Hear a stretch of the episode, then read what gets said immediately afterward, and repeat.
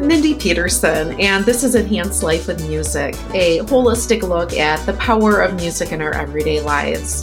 Joining me today is Dr. Diane Austin, Director of the Music Psychotherapy Center in New York City. Dr. Austin has maintained a private practice in vocal psychotherapy for more than 30 years. She is an adjunct associate professor at New York University in the Graduate Music Therapy Department and is the founder and director of the Postmasters Training Program in Vocal Psychotherapy in New York City. Dr. Austin has taught international training programs in vocal psychotherapy. She has lectured throughout the world and has authored a book on the topic, and her work has been published in numerous journals and books. Welcome to Enhanced Life with Music, Diane. Oh, glad to be here. Well, Diane, I had never heard of music psychotherapy until recently. I'm a huge fan of psychotherapy. I've benefited significantly from it myself. Can you explain how you define psychotherapy and then explain what music psychotherapy is and also vocal psychotherapy? I would say broadly, psychotherapy is working with issues that pertain to psychological problems and uh, not medical that's a very broad definition.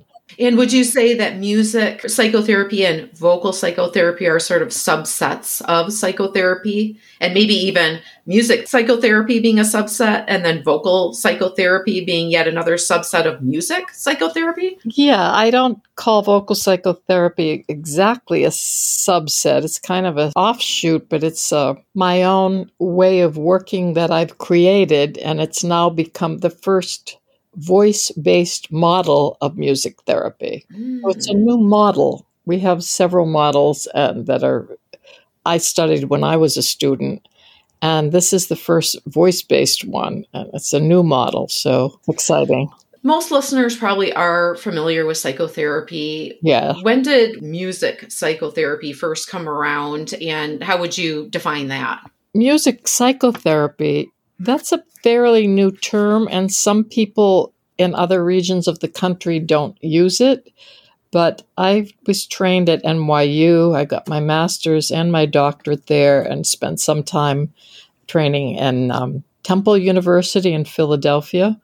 And it seems like the East Coast and probably California, I don't know, some other places, have used the term music psychotherapy because we work deeper. We really do more in depth work, whereas music therapy is a very broad definition, but a common definition would be uh, the clinical and evidence based use of music interventions.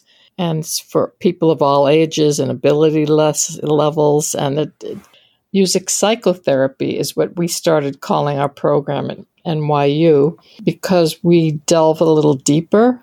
Interesting. So it's almost like music psychotherapy is a combination of music therapy and psychotherapy. Right. You define psychotherapy as not necessarily related to the physical body, but more the, the psyche and the mind. Right. Music therapy also can tend to be thought of probably more in the physical realm, whereas musical music psychotherapy does deal more with going deeper into the psyche and the mind rather than the body. Yeah, music therapy addresses a method of all around health promotion. So, like with an autistic child, it might just be to improve the quality of their life. Like they enjoy the music. They some of them are very good at music and love music.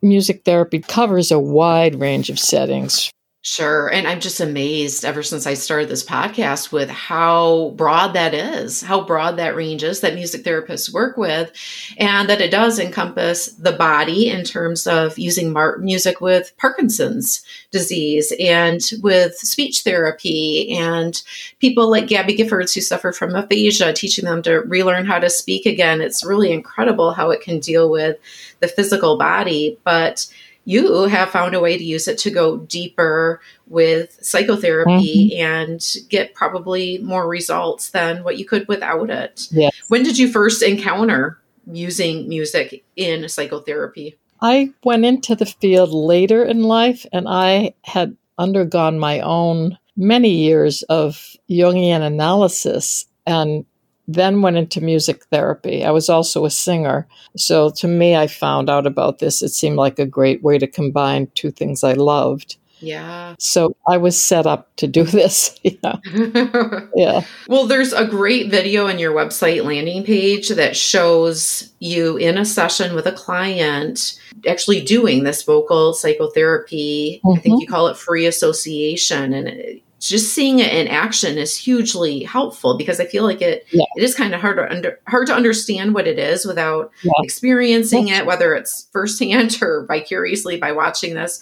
And I found it really powerful to watch that video, and I thought, God bless this client who had the courage to yes. be vulnerable and have her yes. session recorded because it, it is so helpful for others to understand what this mode of this model of psychotherapy is and i'm sure that her just being willing to be authentic and honest and brave in that way has probably led to many people getting treatment in this way because they see that and think oh yes. I now I get it, and boy, yeah, I could see this being really helpful, and yeah. she could do this, and so can I.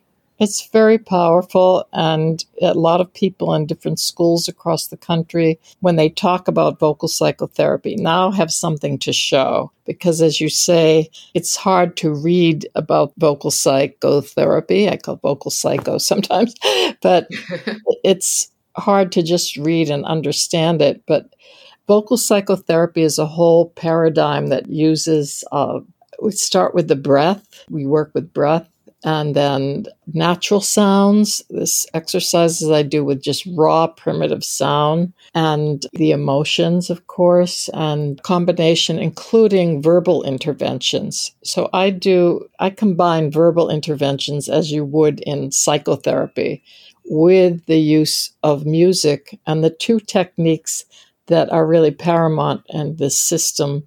They are called vocal holding which is just singing without words.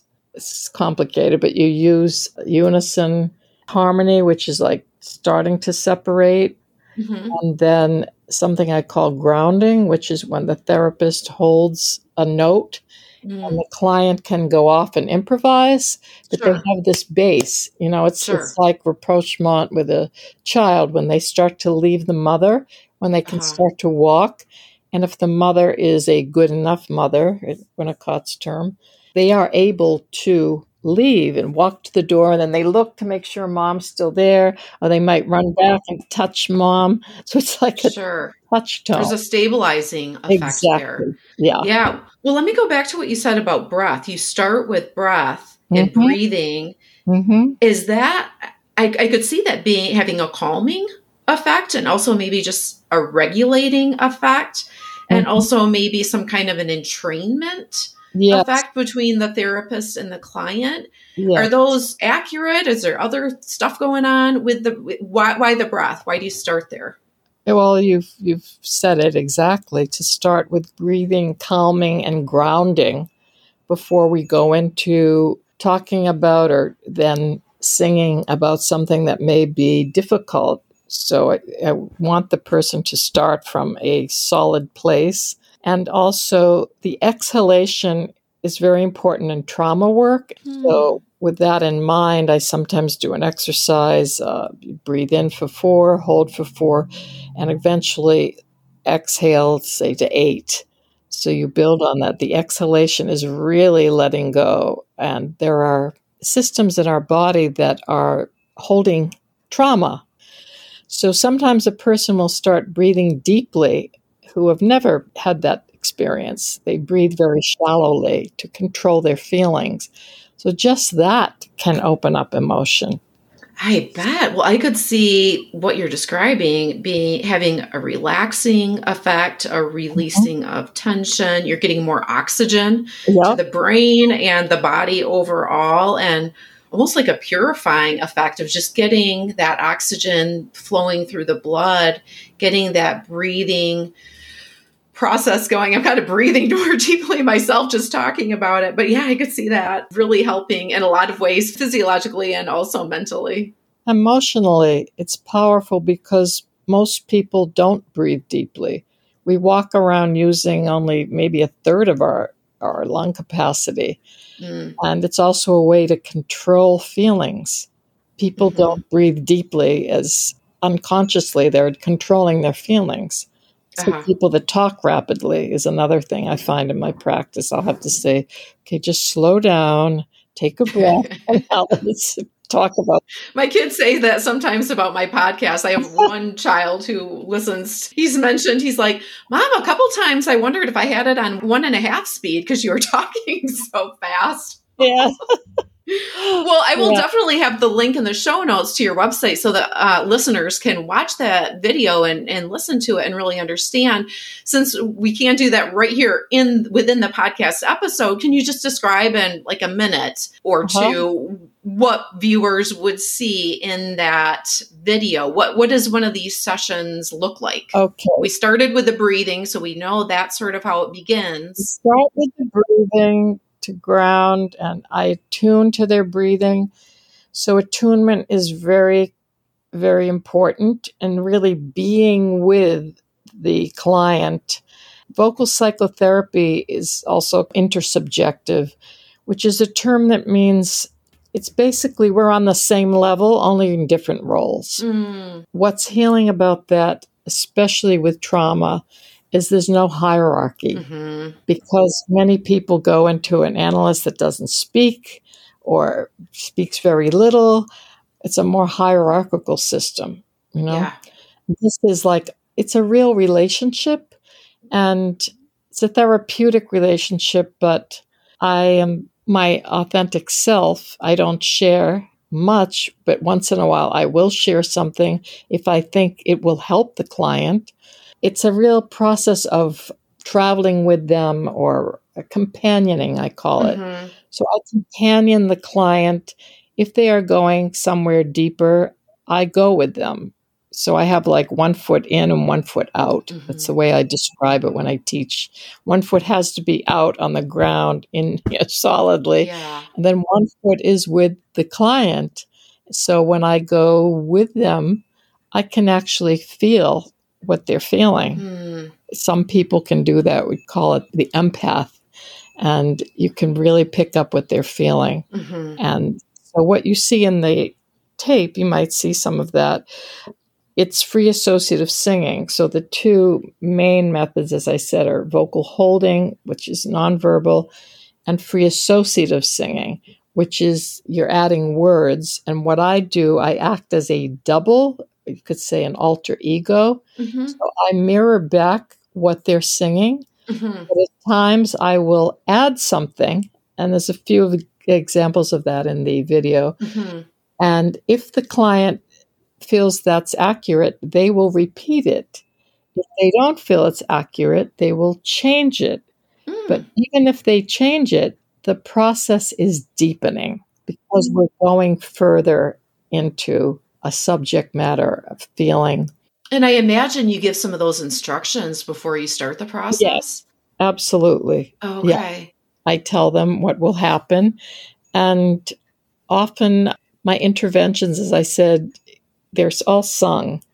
No, I'll repeat and then I may sing, and I'm tired now, or and I feel sad. And they would repeat that if it's accurate. Mhm. And so that will take us deeper into the process. Mhm. And if they don't, they might say, I feel lonely. And that also takes us deeper into the process. Mhm. So when I work in depth, that's the kind of interventions I do. And you're at the piano all the time when you do this? Yeah. Mhm. Okay. So both of you are sort of sitting together at the piano. Right. On separate seats. And I use two chords. That's a big part of this.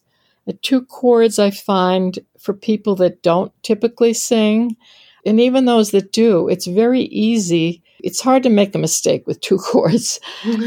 This began with a client I worked with at uh, Bronx Psychiatric Center who didn't know any songs, who was developmentally delayed, and also I think she was schizophrenic. It was very difficult for people to work with her. So I started simply singing La La La, played these two chords, and had a wonderful result with her looking into my eyes. And, you know, it's like I'm a good mother you know, Mm. and really singing together. And that's where the idea started. And then later on, I started working with, well, what would unit harmony be like? Mm-hmm. And she couldn't do it. She kept going to meet my note. And then at the end of my work with her, she actually was able to do some harmony. Hmm. And eventually, she was transferred from very heavily locked psych ward to uh, living in a psychiatric community. Mm. So I don't know if it was all from this, but that I think it was a big part of it because I was her really her main therapist. Wow, that's got to be really gratifying. So the two chords that you use, when you say two chords, is that like say for example the one chord and the four chord or Yes. Yes. Okay. The one and four kind of my favorites. How did you know that? Okay. you hear it on the tape. Uh, it's those are really good because if you did one five, there's an ending when you hit the five, you know, mm-hmm. da, like it's over. Sure. One and sure. four keeps motion happening. Mm. So even an experienced singer, I don't want them to try to perform. So mm-hmm. in some ways, it's harder with them. So I want them to just sit down and go deeper into their body, and the breathing helps that. Here's a quick break for one of our sponsors. Someone may have told you that art isn't for you, but they were wrong. Welcome to Arts for the Health of It, a podcast where you will discover creative ways to improve your health and well being. Anyone can create arts for the health of it, no talent or experience necessary. When I watch the video, it looks like you use um, gosh is it first person? Am i saying that right? Yep, when you when you speak. So yep. like for example the client may say i'm feeling discouraged and you mm-hmm. say i'm feeling discouraged. Absolutely. And just watching that in action i thought it just really hit me emotionally like oh this person's not alone. This other person is there and feels it too. You know even though i yes. was watching it third party and sort of knew it just kind of had this powerful emotional effect like oh i'm so glad this woman's not alone. She's not you yes. know Yes, uh, you're very observant. It's great. well, I I can only imagine how powerful it would be if you are the person sitting in that chair next to you to experience yes. that and then just making music together has such a bonding effect anyways. That's right. You're, you're, throwing that factor into it as well. What are some other reasons why this works? Why music? Why music allows you to go deeper through this model it gives you another holding environment. You have the two chords that are holding you and calming and bringing out feelings. And then the therapist's singing voice is companioning and you're right about the the doubling is so important. So when you double exactly what you said you are supporting the client. You're really giving them a sense of they're not alone so the yeah. first, singing in the first person as you described it is very powerful. They're not alone. They sing i i sing i. And yeah. then as i intervene i still sing i and i feel this way mm-hmm. and i wonder whatever. And you yeah. can leave it blank. You can put in a word. As i said all of those are going to deepen the process but they are not alone. And they feel that. Yeah I mean, that's the comment i get from clients oh sure they feel alone which is powerful yeah, it is. Well, and when you talked about that holding pattern and that capacity of music to become that, mm-hmm. I imagine there could be times in sessions where a client just may feel like, okay, I just need to sort of take a little break here and just sort of mm-hmm. like not keep moving forward, but just sort of hang on, like, let me just catch my breath here. Not literally, but just yeah. emotionally. Yep. And I could see you really easily being able to do that in the container of music. That's true. I have one case example. I present a lot on this all over the world, really, but I always have case examples so you can hear it. As you said, audio is very, very hard to get because it's such a personal, intimate yeah. thing to do. And the most things I've seen that are audio taped, that are visually taped rather, are with children and adolescents, and you still have sure. to get permission from a parent. But adults do not want to be videotaped. Uh-huh. I audio tape a lot of my sessions, which is a big help. Mhm. Uh, this was an unusual situation. I had worked with this woman for a long time in the past, and she came back after this experience in the hospital and just wanted a couple of sessions to recover from that experience. So she was fine with letting herself be recorded. Well, that it's really powerful. I mean, my hat's off to her and just kudos to her for having that courage to do that because I'm sure it's helped scores of people. Well, you wrote a book, The Theory and Practice of Vocal Psychotherapy, Songs of the Self. Is this something that's written primarily for trained therapists or is this something that a layperson could read? A layperson could read it. It's not heavy with academic words and it's it's a really accessible book because I share a lot of my own history in the book. I work a lot with poetry and poetry that is necessary. In other words, like in a musical theater piece, today the best writers have songs that if you took them out, there'd be a gap. So it's the same. My poetry really adds to it, the case studies or the subject I'm talking about. So this poetry, uh, my own reflections, my own thoughts about what's happening to me as this process is going on. And I think anyone interested in psychotherapy or who has been in psychotherapy or who finds music healing would enjoy this book. You do a lot of training. Yeah. Do you find that most people who come to you for training are music therapists or psychotherapists who want to incorporate music into their practice, or is it an even mix? Is there a third group that you tend to see a lot of come through your trainings? Well, my training in New York was only for music therapists or music psychotherapists, depending on the school they went to. But then I decided to do a distance training so I could. I was invited actually to Vancouver. That was the first one I did. And the people that came there were, they were all music therapists. And I do one in Korea, and they are music therapists.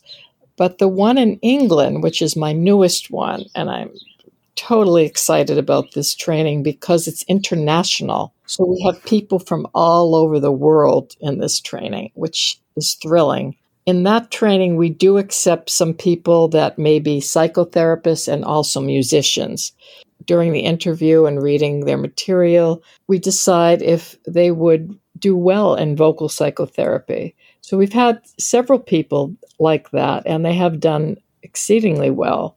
That only happens in England because the person that invited me there agreed with me that some of these people fit the bill, you know? Hmm, sure. Were singers and they also had psychology or social work degrees or even counseling sometimes. And you have a new distance training program starting in the US beginning this fall. Is that right? That's right. I decided Tell us about to- that. Yeah, that's exciting. It's brand new because it is in the US and my other training programs that have been going on for years have been very small, like only eight people. And the other trainings that have been distance trainings have had like 17 people or something around that number. So I've reached more people. And also, the people I have in New York are only people that can really commute there because it's once a week. So I've Mm. had some people from Philly or Connecticut, even someone from Washington who stayed overnight, but it's it's a very long commute. So the tendency has been it's it's just very East Coast. So I want to reach people across the whole country. And actually two people from the US came to England to study Mm. because they didn't live near you, New York. So I thought it would be great to change the format of this weekly thing and do the distance training, which means that I go there two times each year. So it's a two year program, and I do experiential training twice a year. And that's intensive experiential, where they would do vocal holding, they would do it with me, they will do it with each other. And then they take a client, someone who volunteers, say to do four sessions with them, and they get supervision on that. Mm. So it's a much more intensive and I think a better training experience so they can actually go out and do this work. Sure. The first group in England, there's been several people that have written about it and have chapters in books already. Oh. That's very exciting. Yeah. Journals also. And that's what I'm hoping to do with this US version that it will be the same format it will be based in New York, but it will be twice a year that they have to come to New York. And they can also enjoy New York if they're from, you know, another uh, state, people that haven't been to New York. And they will get the intensive experiential training. And then once a month, we'll have an online component in which we discuss articles that I assign. And some are on basic things like transference, countertransference. I could go on about this, but I won't. well, for listeners who want to learn more and dig into this, whether they just want to gather more information on it, whether they're interested in participating in your training, definitely go to Diane's website and check out this video where you can watch the session in action. Listeners could also check out your book what other resources do you recommend? Those are the two main ones, and I'm building my redoing my website right now, so I will have references to the articles that have been written since by other people I've trained. Yeah. Some of them specialize in a different population because people say, "Well, I don't do private practice. How could I adapt this to my work in hospitals or my work with someone on the spectrum?" So that's great. I find it so exciting because it will help people who work with other kinds of clients. And for therapists, I have to say my chapter on transference and countertransference is really in depth and mm. draws on many other psychologists and my own experience. Is this model being widely used enough that there's some place listeners could go to find a practitioner? Or is this pretty narrow where people would have to come to you, or there's just kind of a handful of people who have trained with you that someone would have to go to? How widespread is this practice? Well, it's spreading out. Right now, I have trainers in New York because that's where I've been based. There's some in New Jersey there's some in Connecticut. Uh, as I said, one woman in Washington, a couple in Philadelphia. There's one woman in California, a woman in Ohio. So uh, it is spreading. Mm-hmm. Uh, there's also an international community. You can find people in England and now Belgium. They're doing a lot of uh, vocal psychotherapy there. And one of the articles is written by a Belgian music psychotherapist, vocal psychotherapist now, and um, everywhere. Uh, Singapore. Wow. Well, that's great that it's spreading more. I could see this being really helpful for parents to use with young children too. If a young children, child is distressed about having to eat their broccoli or having to brush their teeth or pick up their toys, you know, just start singing along with them like, I don't want, I'm sad that I have to pick yes. up my toys, you know. Uh, well, this is so fascinating, and I'm so grateful for all the work that you do to enhance lives with music. I ask all my guests to close out our conversation with a musical ending, a coda, by sharing a song or a story about a moment that music enhanced your life. Do you have a song or a story that you can share with us today in closing? Well, a little of each. I'll sing a little of a song, but I, I want to say that the person who I idealize, I guess, I, I I'm so respectful toward is Stephen Sondheim. He is to me brilliant, and he is unlike his forms of doing things all in music. Like most of Sweeney Todd is sung, and some of his other musicals, but he is the most psychological writer there is. There is hmm. no doubt in my mind and other people that follow him. And I think because of his own childhood trauma, he had quite a difficult childhood. But hmm. uh, Oscar Hammerstein sort of rescued him from a, a mother who basically hated him. And so his music, his lyrics especially, and the music really goes deep and is very, very psychological So I'm drawn to him. My clients I've introduced his music to are drawn to him. He has a song, No One Is Alone. I actually sang this at a music therapy teacher at her funeral service. Mm. And so I'll try to sing a little of it. My voice is not warmed up, but I'll see what I can do. Wonderful. No one here to guide you. Now you're on your own. Only me beside you. Still you're on your own. No one is alone. Truly, no one is alone.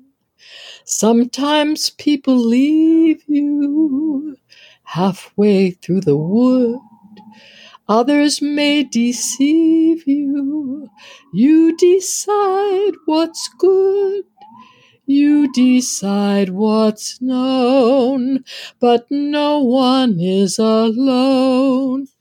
That's the gist of the song. I could go. I love that concept. And as you're singing, I'm just picturing that video of you interacting with that client. And it's not you feel this way, it's I feel this way, and you're reflecting back, I feel this way. And that's just, there's yes. such power in that. I love it. Well, thank yeah. you so much for coming on the show today, Diane, and for all you do to, as I said, enhance lives with music. It's so powerful. I encourage listeners to go check out your work, check out that video, and dig more by checking out your book and maybe checking into some of the training. I am guessing that the training that's beginning in the US this fall, the information will be on your website about that. Yes, as I said, it's a work in progress. Well, we will keep our eyes on that ever evolving, morphing, developing website of yours. So that's dianeaustin.com.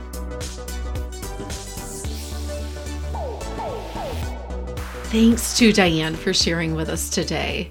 Diane does offer virtual sessions. And as we mentioned, there are links in the show notes to Diane's book and her website, which includes that videoed session demonstrating free associative singing with a client that we discussed. I mentioned in the last couple episodes that I've been in the process of updating my website. This update is now complete. Yay! So, if you find a link on my website that is broken or information that is missing, please let me know. That can definitely happen in the transition process. If you'd like to be notified by email every time an episode releases, there is still a page on the site where you can enter your email address and get that email notification every time an episode releases. Just click the menu icon on the website and go to email notification. And of course, you can have each new episode conveniently delivered to your device automatically by hitting the follow or plus button in whatever podcast app you use to listen. All links from today's episode, including a transcript of this episode, can be found in the show notes at mpetersonmusic.com slash podcast. This is episode 130. All links are also in the episode details right in your podcast app. As always, you can reach me on email, mindy at mpetersonmusic.com, Facebook, Instagram, Twitter, or LinkedIn. Thank you so much for joining me today. Until next week, may your life be enhanced with music.